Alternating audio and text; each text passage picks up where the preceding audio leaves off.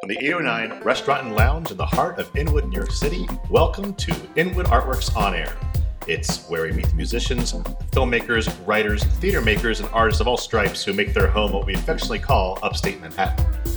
I'm your host, Aaron Sims, and today we are turning our spotlight on theater producer Melissa Moschitto. Melissa is a director, writer, and producer, and the founding artist director of The Anthropologists, a theater group dedicated to the collaborative creation of investigative theater that inspires action. Melissa holds a BA in theater from the University of Massachusetts Amherst and has led devised workshops for Hofstra University, Brooklyn Arts Exchange, the Berkshire Fringe, among many others. We're going to talk about her work, how she goes about it, and very much more. But first, Melissa, welcome to Inwood Artworks on Air. It's great to see you in person. Thank you. It is a joy to see you in person. How are you doing? I'm all right. Yeah, I I feel very fortunate. Um, my family, you know, we're all healthy. We have these little um, inklings of hope around us now that vaccinations have rolled out. Um, so feeling very fortunate. Feels like we're moving forward, right? Yeah, definitely. I just, you know, the vibe is so different in my neighborhood. I'm in Washington Heights on the corner of 181 and Cabrini, so lots of restaurants there, and you can just feel the buzz in the air. Yeah, I mean, it's hard to believe it, but it seems there is a plausible feeling of optimism. Yeah. it's like this is the, the pandemic is waning, Mm-hmm. and um, you know, and if I recall correctly, uh, in March of 2020, Mm-hmm. uh, you were just about to open the barn play that you were directing for another local group called Up Theater. And was also finishing up, I think, if I'm right, the tour of Artemisia's Intent. Yeah, Uh, absolutely. it- so it's amazing to see where you were then and where you are now, because you've done a host of virtual programming. Uh, but it's not so easy for pr- practitioners just pick up where you left off, is it? No, no, and and I don't necessarily even want to pick up where I left off. There's certainly like I I, I have a great sadness that a barn play has not yet received its premiere. Like that was just you know one of those terrible times where we were in the middle of technical rehearsals, in the middle of building the set. And, and now trying to grapple with a public health crisis that at that time, like, gosh, we had no idea what was about to roll in. Uh, however, I think, you know, there, I feel it and I hear it in the theater community at large and just in New York City at large that we have to emerge in a different way, in different relationships um, with each other, with our art making, with our working. Um, so, I'm trying to remain optimistic about that as well. That the lessons that we've learned over this past really incredibly difficult year, you know, can have a, a, a lasting positive impact. And just to go, because you said it, Yeah. what personal lessons have you learned? You know, I, I it's interesting looking at the end of a barn play when we had to stop because you're in theater. There's that adage, the show must go on. And I've worked in indie theater forever. Like, it's it's just for those of you who aren't aware what indie theater means, think of what MacGyver did for a living. Yeah. Paper clips, um, Absolutely. glad bags, bubble gum, bottle But I- caps, whatever whatever it takes, we pick up off the street and we'll use it to make it to make the show go on. That's funny because I we I did have a set for the anthropologists um, years ago that was all made of like cardboard that was found on the street, you know, like bundled up outside of liquor stores and stuff, and it was transformed into this gorgeous set. Um, but we can talk about that later. Uh, totally, like I feel like anyone who works in indie theater.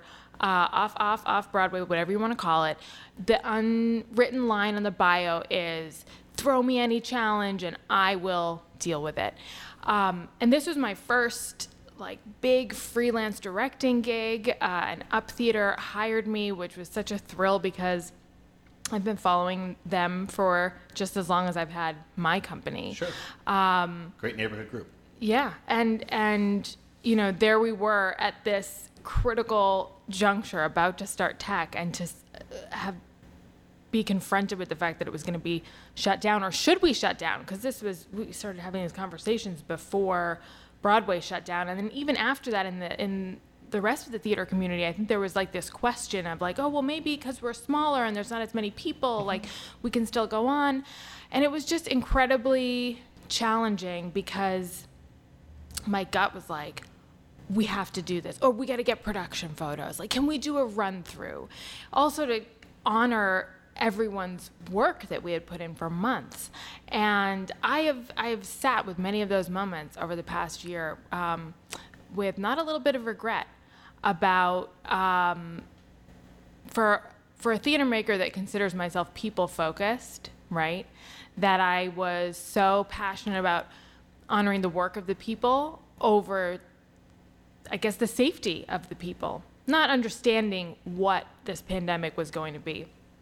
So I've sat with that a lot and just trying to figure out like how how can we move forward in a way that truly keeps everybody safe and healthy while they're doing the work.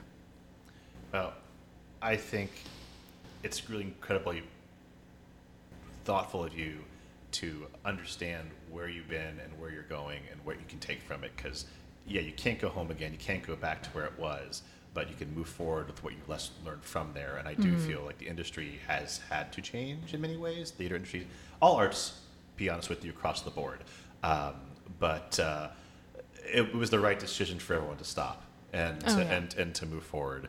And um, and I want to talk about how you move forward as a company because, for lack of a better term, you are the anthropologist. Even though you have it's like it's like it's like people think like it's funny. I, I, think we share a kindred spirit sometimes because when we talk, it's most and I talk from time to time, uh, and you know working on different projects. And then people think we have like the staff working for us, and it's just like no, it's just us and the doozers from Fraggle Rock behind us, you know, building things for. I mean, it's like we don't we don't have like elves and gypsy. You know, we, we, we it's right. just us. We don't have like this whole harem of people working. It's just like we are always willing this into existence. So I always find it very interesting that anthropologists is a devised group because you're the one, even though it's, it's so you're such a collaborative um, person to work with. It has to come from you to begin with. So, uh, but I will say though, because I have followed pretty much everything you've ever done.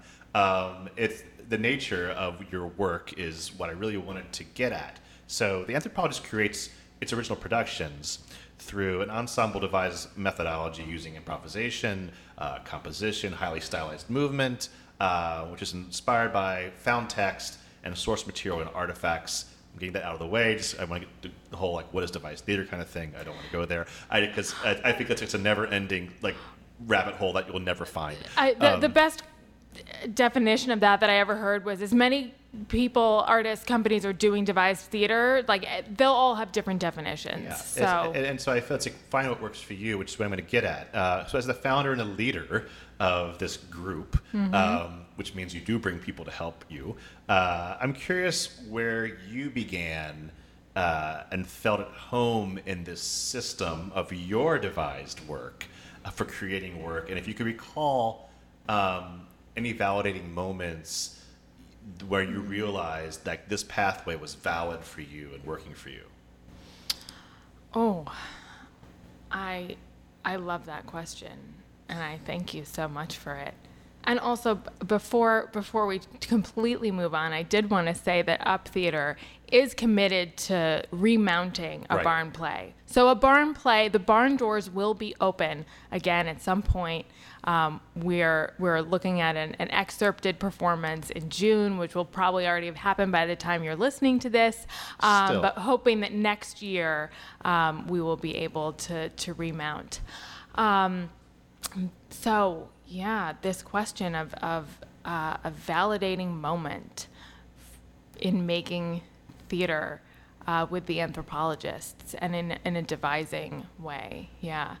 Um, I I always go back immediately to the first big play that we ever did um, because that really planted the seeds for like the the foundation, the anchor of the work, and it really was in this opportunity to resurrect lost history and find not just any voices, but women's voices that had so often been relegated to the footnotes and not part of any historical narrative.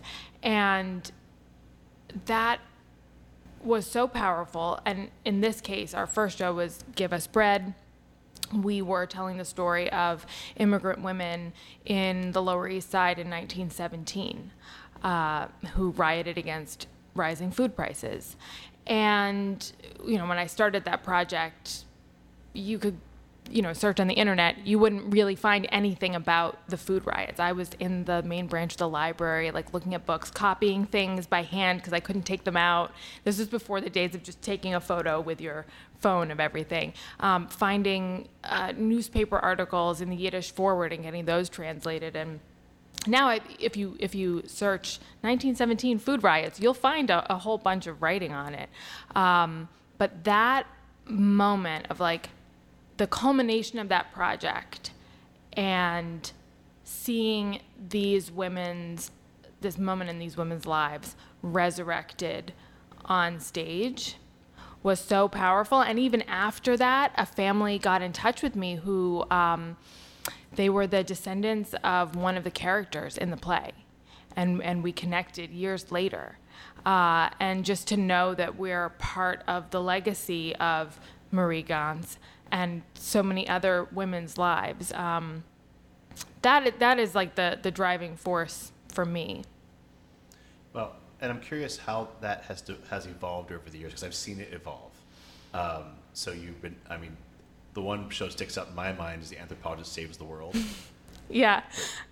Go ahead. Yeah, no, and and you know there have certainly been other times where we go we go a little off the rails, um, and it's not always about resurrecting historical voices. In that case, we were really um, contemplating, I guess, our future selves in uh, a changing world that is being changed by climate change and right. grappling with scientific data.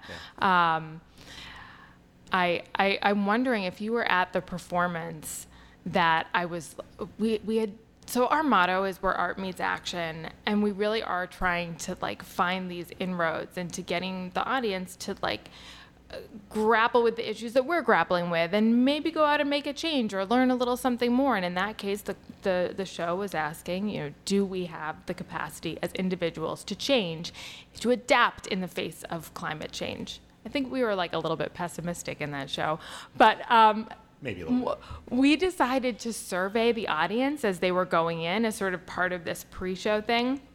And there was one show that we were we were like on the ball and we surveyed like every single person who came into the new ohio and the audience was like very quiet that night um, i think probably because the, the survey had to do with your environmental choices and do you eat meat and and then it was sort of like replayed for them by the end of the show um, as a group. As yeah, yeah. A little judgy there, huh? You know, I it's okay to say maybe, yes. but I will. I mean, I will say like for that show, we challenged ourselves as a team we said everyone has to adopt an eco challenge. Right. Like, can we actually make a change in our lives? And I, as the artistic director and the director of the show, I had to go big. So my challenge was I'm giving up meat for the whole rehearsal period um, and, and through the production. And I will say, you know, for the most part, that was 2017. For the most part, I've stuck with that. I've, I've had my moments. Certainly in the pandemic, being huddled at home and wanting comfort food, there there were times that I that I strayed from being a vegetarian. Um, but you know, we don't. We forgive, uh, you. we forgive you. You should forgive yourself. Okay. No, no. I mean, this is this is part of the. You know, I, I live in the gray area. I think that's also something about our process and devising, and it's always challenging our perceptions, our capacities, our own internal narratives, right? And you have to be willing to both be, you know, change how you're thinking, how you're approaching, even working together, um, and also offer yourself some forgiveness and a little bit of grace. Well, that's what I'm saying. It's like it's it's okay, even though. Um, that particular production, I don't think I was exactly at their show. That, that to answer your question, I don't okay. think I was at. Well, now I'm I, curious I, you're. I, I, don't, I don't think I was at that particular production uh, but which is I I, I think that kind of like I have a fondness when you said that. It's like, were you at that show? It's like, I miss being like at a specific show and having that odd one-off event happen that you that never happened any other, t- other time. Mm-hmm. And so I miss that kind of um, togetherness and uh, specialness of live performance. Yeah. Um, but to your point, like it's funny you say like you played in the gray area because like that show was so in your face. It was it was so very much it was very much a social uh, commentary, um, and, it, and it was a forceful. You know, you guys better get with it By the or, end, or, or, or it's just all coming down to nothing, and there's not gonna be anything left. And I I mean, your voice is loud and clear with the I would say the very Odets' waiting for lefty agitation propaganda. It's like Mm-hmm. it's this way, folks. If you don't believe me, you know, watch the end of the play. And uh, and so I think it's okay. So my point is like being judgy. Judgy is okay when you have a specific uh, agenda you're trying to achieve, art meaning action, if you will. Mm-hmm. Um, and uh, and that's why I think that it's very interesting to see how you all work. Um, not just working together in the room, but working towards an idea uh, which I always thought was wonderful how your shows center around a larger idea to find their place. Uh, and um, even if you are pushing one side more than perhaps another side, I, you, you always you have to have the one without you can't have one without the other. So I feel Yeah. like you do have a fairness to your work. So I want to make sure I said that out loud. um, uh, but um, let's talk about uh, No Pants in Tucson. Yeah. Okay. Um, it's such a great name for an album cover, I think. No Pants and. It's like a, It it's might it's- become it's an a- It's like a album. Patti Smith lost uh, bootleg somewhere, uh, or it seems Yeah. like it. Um, so fundamentally, uh, and please correct me if I'm wrong, because obviously it's still being evolving. Yeah. Um, it's a play about gender oppression, Mm-hmm. uh, specifically the regulating what is and what is not appropriate for the female body. Mm-hmm. Um, so where did the spark come from that inc- that decided to develop the idea for this project? Yeah, so this was back in 2018. Uh, and we were nearing the end of a, a residency that we had at Abrons Art Center, the other end of the world, as far as we're concerned, up here in Inwood, way down Yeah. on the Lower East Side. Um, and at the time, I- just had stumbled across. Um, actually was like a clothing ad, and it was talking about how in France it was only recently that a law had been overturned that prohibited uh, women from wearing pants, which just seemed so laughable, right?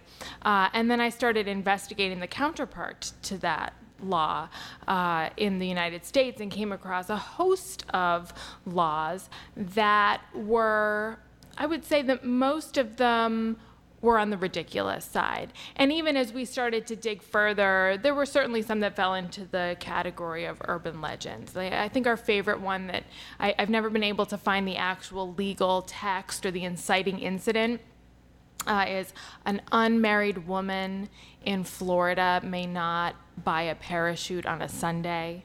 Now, where that came from, I don't know, but it has it, it was fodder, you know, great inspiration for a lot of exploration there. I just want to meet the woman who tried.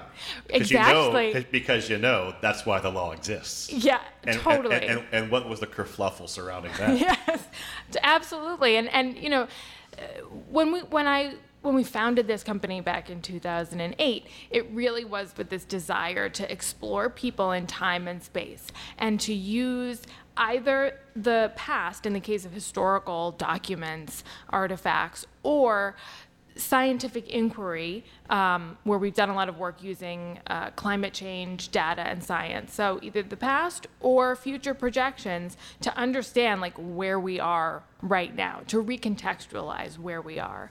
Um, so it's that you know curiosity like what where exactly who's that person that tried to buy the parachute on sunday uh, and and we really um, the other important thing about that piece in time is that it was when uh, Brett Kavanaugh's uh, nomination was announced.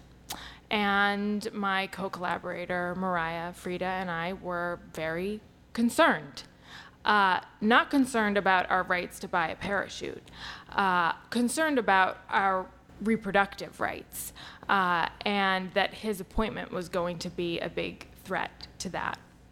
Uh, and we were curious about can we use uh, these archaic laws, can we explore those to talk about what is the cost of gender oppression? What does it mean to have some of these laws still on the books, uh, even if they may not be enforced? Is there a scenario in which they start to be enforced? Um, and so that that's where the seeds were planted. That was the, the first provocation. And at the time, we were getting ready for our first tour of Artemisia's Intent, which is a solo show that we created. It was the first solo show we devised as an ensemble. It was five of us who created that play uh, that. Uh, follows the life of Artemisia Gentileschi, a 17th century Italian painter, and really is our way of looking at um, what happens when women have been left out in art or are um, you know pigeonholed into certain roles whether they are the artist the creator or they are the subject uh, and looking at the gatekeepers of, of women uh, and i'll just share that when we did tour it in fall of 2018 it was during the kavanaugh hearings and there were distinct if not verbatim echoes during those hearings, quotes that people were listening to on CNN or wherever they were showing the, the, the live hearings that were in the play itself, which was based on trial testimony from the 1600s. So, what we may think of as the past, um, it really is still here with us. That was 400 years ago. We're looking at so for no pants in Tucson, we're looking at laws, city ordinances in particular, that uh, prohibited cross dressing. These proliferated in the 1850s, around the time that dress reform uh, was starting to be a thing, and women were saying we shouldn't have to wear corsets, we shouldn't have to wear big skirts, we should be able to wear bloomers and pants, which was just outrageous because it was tied to women's right to vote. So this law came into play and then uh, was since used, weaponized against women seeking employment, women seeking equal wage, uh, women in gay and lesbian relationships, transgender people. Uh, and, and we can see that 150 years later, uh, these rules, maybe they're not in actual law right now, uh, but they are certainly part of our cultural policy. It's funny how the past becomes your present, right? Mm-hmm. I mean, that's why um, Shakespeare, your classics, they're classics for a reason. They endure. Uh, they, they endure, and there's, uh, it is it is funny how, where you see uh, a great indie play like yours um, about climate change or about women's rights uh, that has a specific resonance because these issues keep coming up. There, it's it has kept coming up for all time. Mm-hmm. Uh, however, that generation dealt with it. It's funny how we inherit the inherit problems of the generations we, and uh, and by Doug Garner, we will parachute on Sundays if we can. Uh, I want all women to be able to parachute on Sunday. But uh, it might be the closing scene of the play. I, I don't know. I, well, well, I think it's funny that it's because it is all related. And I think that'd be awesome. It's like your chandelier uh, from, from yeah. Phantom. Yeah. Um, here comes the parachute. Uh, it's it's wonderful that you attack it with such veracity, and I think that it's important that um, what I've always enjoyed about the devisement of your work is that it brings in the real life aspects of these. It's real circumstances. It's not something that you're playwriting. Yes, there's playwriting as far as perhaps what glues the scenes together, and, yeah. and, and there's a lot of and form and body and story. Mm-hmm. But there, it's it's rooted in a, a, a, hard truth of what we've experienced as society, and um, to borrow the phrase, you are holding the mirror up to nature mm-hmm. um, very well to say this is what you need to think about America. Or, yeah. or, or, wherever you're watching it now, we're Zoom friendly to all the corners of the globe. Absolutely. Uh, and I think um, that's what I've always enjoyed about your work. Well, thank you. Thank Sure. you. Um, Yeah, I so you just I just wanted to to share a little bit more about our process in that you know when we start working, um, we have this provocation, this question, this you know in this case we're asking what is the cost of gender oppression, um, but you know we are very playful about engaging with those questions. We're bringing in newspaper articles, photographs charts, legal text, whatever it is that is creating the foundation for the work. And we're going and playing in the rehearsal room and making discoveries. And the way we set up our work is that um, everyone's whole self is welcome. And so it becomes very personal, even when. Even if we might not be sharing our own personal life stories, inevitably that does happen. Um, but there is a great deal of, of personal investment in the creation of the work. Uh, and then as, as it evolves, we do shift into our different uh, primary artistic roles performer, designer, writer, director, uh, but the script does come last in our work. Well, um, I love how the way you develop ideas. What are your plans for premiering it in 2021 or 2022? And um, I think this is an important question, kind of putting the cart before the horse in a sense, but um, how has the pandemic played into the creation and the way you intended to present the play before? Because you said you started in 2018, and yes, we're all about process, so I'm not going to get in that argument, um, or the or the whole idea of when is the show even finished? That's, that's, a, that's a podcast Yeah. for another time. Uh, but I, I'm just curious how, um, if and how bringing your whole selves to the room has changed the. Because the core of the play is still the core of the play. That's not going to change. But I'm curious though how you, the way you're telling the story if that's changed. Uh, absolutely. Um, this year, oh my gosh, this year changed so much.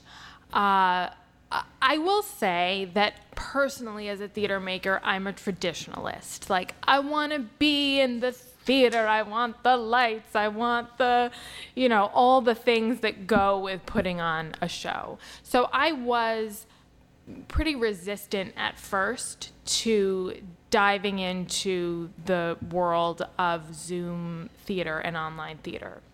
We still were doing some things on Zoom. We used to have we had meetings already on Zoom because several of us are parent artists and it's a lot easier to do a video call than to find a mutually satisfying geographical coffee located coffee shop, right?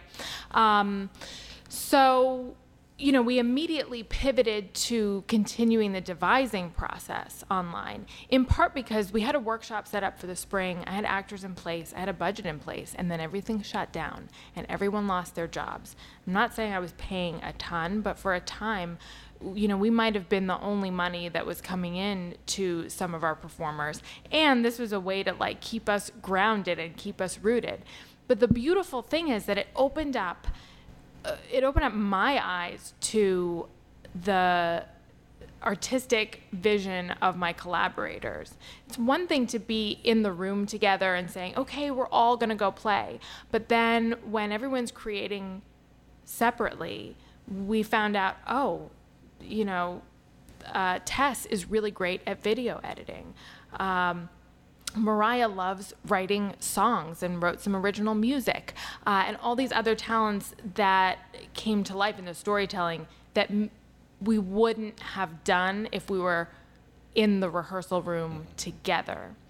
So that opened up new possibilities for storytelling around the play. It, um, this was in conjunction to doing these very small Zoom sessions with friends and supporters where we were like, hey, look at this little video that we made based on this person's story. And we realized our audience was like really into that.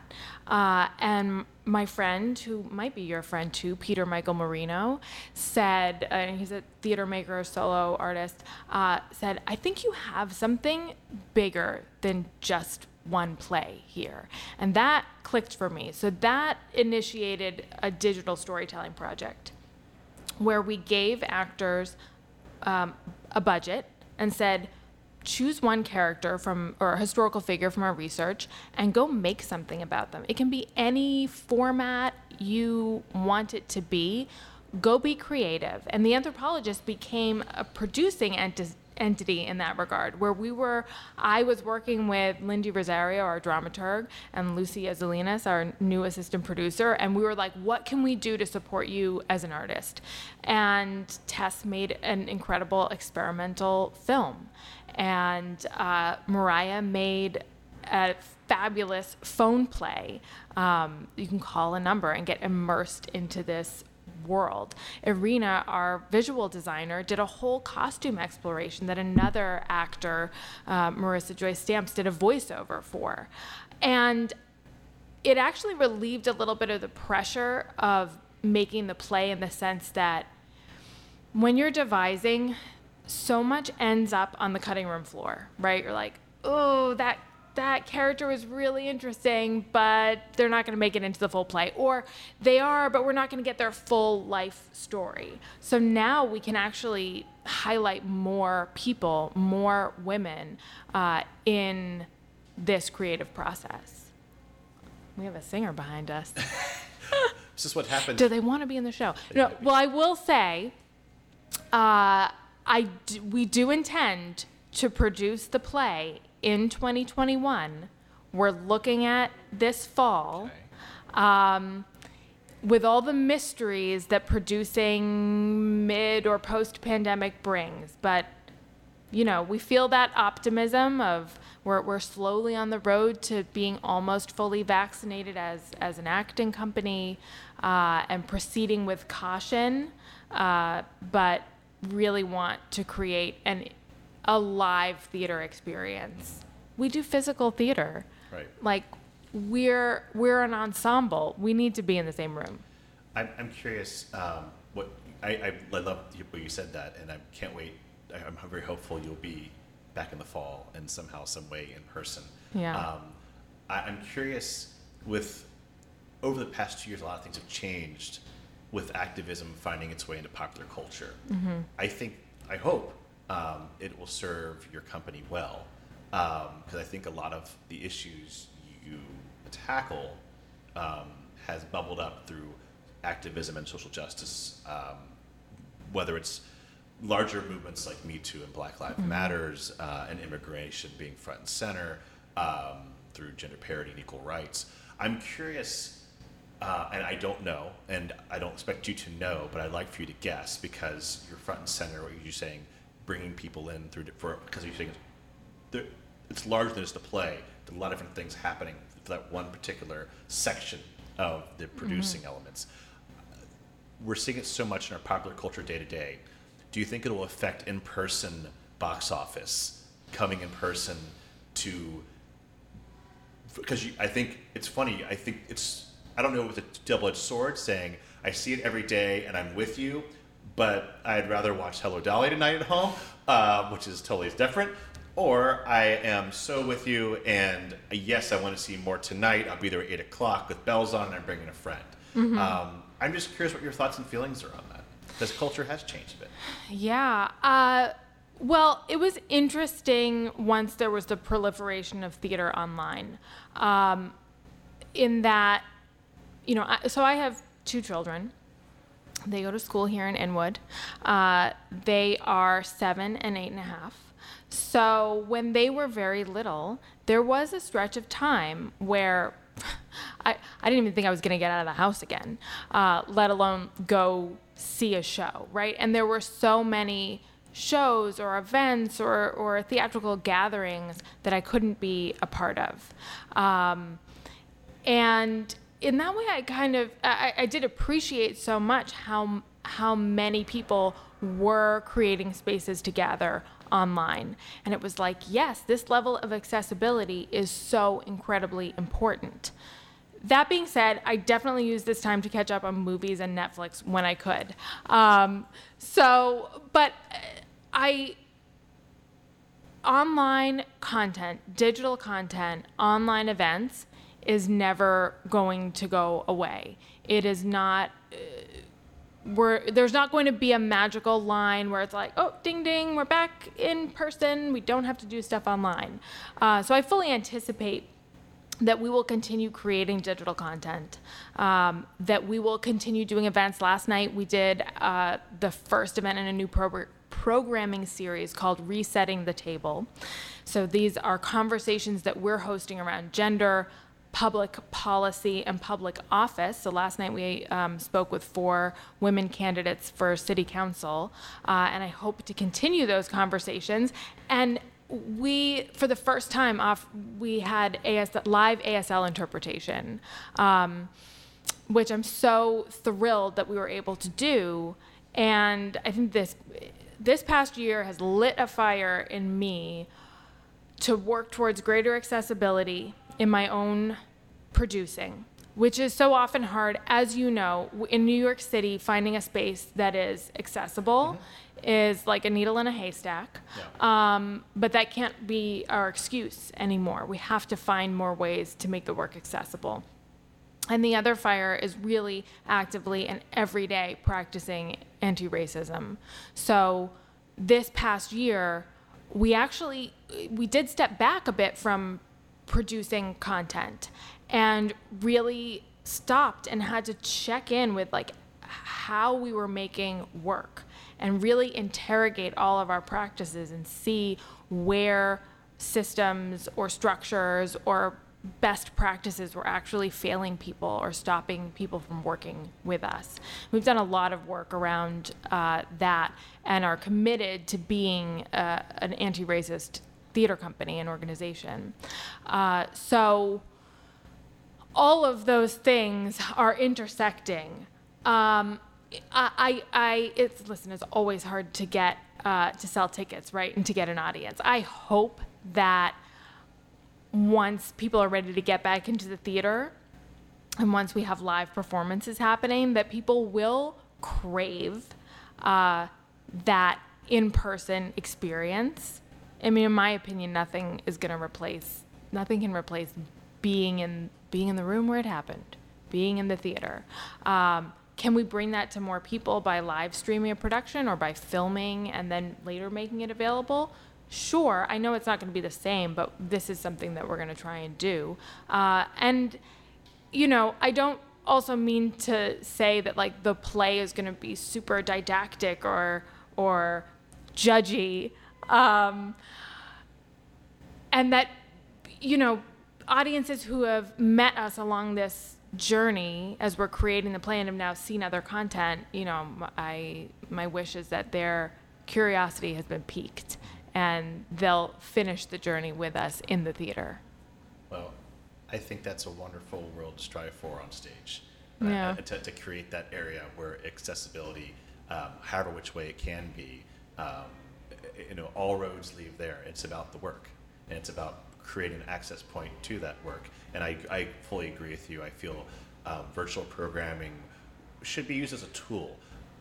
I am of a certain age, I will say that I prefer live myself because I like being in the room where it happens. I like, like I said, having that unique experience where I did get that piece of paper going in, and uh, and yeah. and then something random happened that will never happen again.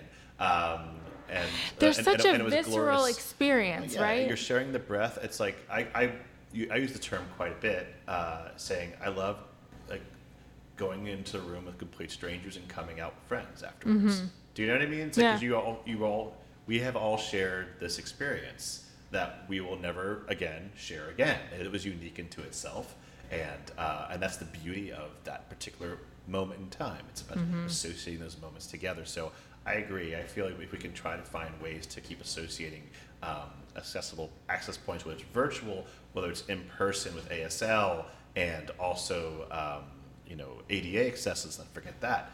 Uh, we need to find ways, um, and of course, uh, race, gender, uh, religion, check all the boxes, uh, and that's what I hope I'm achieving within what Artworks, uh, keeping you know a, a, an open signal, wide open platform for yeah. whatever, whoever, and however. Uh, and I think that's what we have to do. I, and so I applaud you for taking the step back and it's not about quantity and pushing things out. It's about finding um, a system that works for you um, and taking a look at that system periodically and reassessing how you want to move forward with the work. And I think you're quite on the way of doing that. Well, thank you. And I, you know, I think Aaron about um, y- that you have found and made space up here in Inwood where people didn't see that before, right? Like I, when I first moved to New York City. I was on the corner of Broadway and Cummings, right by the library. Uh, then I relocated. Um, that was just for summer. Then I, when I moved to the city permanently, it was like Washington Heights.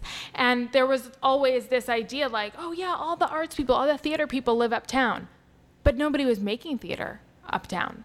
And you have created physical space and uh, I don't know, would you say metaphysical space for artists to gather. And, you know, whether it is a theater performance or I'm thinking about going into the gallery um, where now the library it has, has relocated uh, That's what- temporarily. that's what happens when you create space. Right. Other, other people would. Full disclosure: the library people came to our opening night of one of our opening night galleries, and they go, "This is really nice." Yeah. Mm-hmm. Because they couldn't imagine the space like that. It took someone, I'll just say, like Yeah. me, or whatever, or me in this case, uh, to say, you know what, that'd be a really great art gallery, and put it up there, and then people see, wow, that space actually is usable, and that space can actually be a, a, a, a meeting place. Yeah. And, and and it's I'm happy to say that we did what we did there, and it's being used, and a library is there for at least for the time being until they build a new one. Right. So But uh, you know, and I, th- that's something that we share. Uh, that we're able to envision something new, maybe recontextualize a space or a community for people, and uh, there's such great power in that, uh, especially when it does happen in person. I think about like the people I met and the neighbors that I chatted with um, at the art gallery, and now the art that I own because I was the winning bidder on several pieces. Um, That's great. so I just uh, admire so much the the spaces that you've made to highlight so many artists, and you've changed the the landscape. Um, for Upper Manhattan and arts, you know, you're one of those people, along with Up Theater Company and People's Theater Project, and that will also be interesting now that you know neighborhoods are so important, even more important, uh, I think, post pandemic. Um, you know, can there be more art spaces here in our backyard? I think there can be. I'm Yeah. betting, I, I bet my company on it. Yeah, yeah, and, yeah. Uh, I mean, like I said, I, I, I doubled down long time ago Yeah. on that here, and uh, yeah, I, I I'm a firm believer that it, it will, and I think we'll, um, I think we'll, we won't know. I think it's going to be a, a long, slow burn, um, and it may not be for the better. I'll just say, uh, as far as spaces and opportunities and jobs throughout the end of 2021, even going to 2022. Even though I have great optimism for um, rekindling uh, theater and, and live events, but uh, it's, it's going to take um, full capacity to be able to can't do things piecemeal. We have to, we have to have everybody on board, um, vaccination wise slash um, just uh, I would say spiritually speaking, and I mean spiritually means like there's no like we're not timid, we're not afraid, we're not holding ourselves back. Um, we have to move forward as a community. Uh, not just the problems you were addressing through the anthropologists, uh, taking on, you know, uh, gender identity and um, and racism and climate change and so many other things. Uh, we have to move forward as a group, saying we need to make space for ideas. We need to make space for ideas to be explored, and they need to be able to fail gloriously, um, and also celebrate the ones that made it through. Uh, that'll lead to other ones. Absolutely. Uh, and I think that's how we grow as a community because that's where the debate comes in, uh, and we and that's how we learn and focus to move forward. So I I, I, I think it's going to be a little bit of adjustment period, um, but I'm so glad that you've created this virtual content, soon to be live content, and just so we know now, is this virtual content available in perpetuity on your website? Yeah, Great. absolutely. And You- where is it? You can go to inwood.org backslash no dash pants dash digital, or there's a link on the homepage too. Um, and that's where you can see everything that has been created to date. And we are making plans to do another round of digital content later this summer, early fall. Um, and, and we'll see how it continues to, to roll out. So we'd love for you to visit Awesome. We'll put uh, a link up to the anthropologist page on our episode description of this podcast, so you guys can go right there and hit the link and be right in the anthropologist's wonderful page and creation. Thank you. Witness all for yourselves. Uh, well, Melissa, thank you so much for taking the time to Thank be Thank you here. for the invitation. You bet. Great to see you in person. And, um, you know, it's just wonderful to have real life interactions. Uh, Mm-hmm. and, uh, and I look forward to more things coming up in 2021, 2022. Thank you. All right. So thanks to Melissa Moschitto for joining me on this Artist Spotlight episode of Inwood Artworks On Air. It's where we meet the musicians, filmmakers, writers, theater makers, and artists of all stripes who make their home here in Upper Manhattan. If you have a moment, please show us some love right now, if you will, and rate and review this podcast Apple Podcasts. It really does help us. And please share it with your friends. Uh, many thanks to 809 Restaurant and Lounge at 112 Dyckman Street here in Inwood for hosting us, and to HideSites.com for local uptown promotional support. Be sure to follow us on social media at Inwood Artworks to keep up with all that we do, including the Inwood Film Festival, Filmworks Al Fresco, pop-up art galleries, uh, live performances, and so much more. You can also support us and all of our programming by making a tax-free donation at Inwood Artworks at NYC backslash donate. This program is supported in part by public funds from the New York City Department of Cultural Affairs in partnership with the City Council and in part by a grant from NYC and Company Foundation with partial support from Manhattan Borough President Gale Brewer. From the top Manhattan and the bottom of our hearts, thank you so much for tuning in. This is Aaron Sims for Inwood Artworks On Air.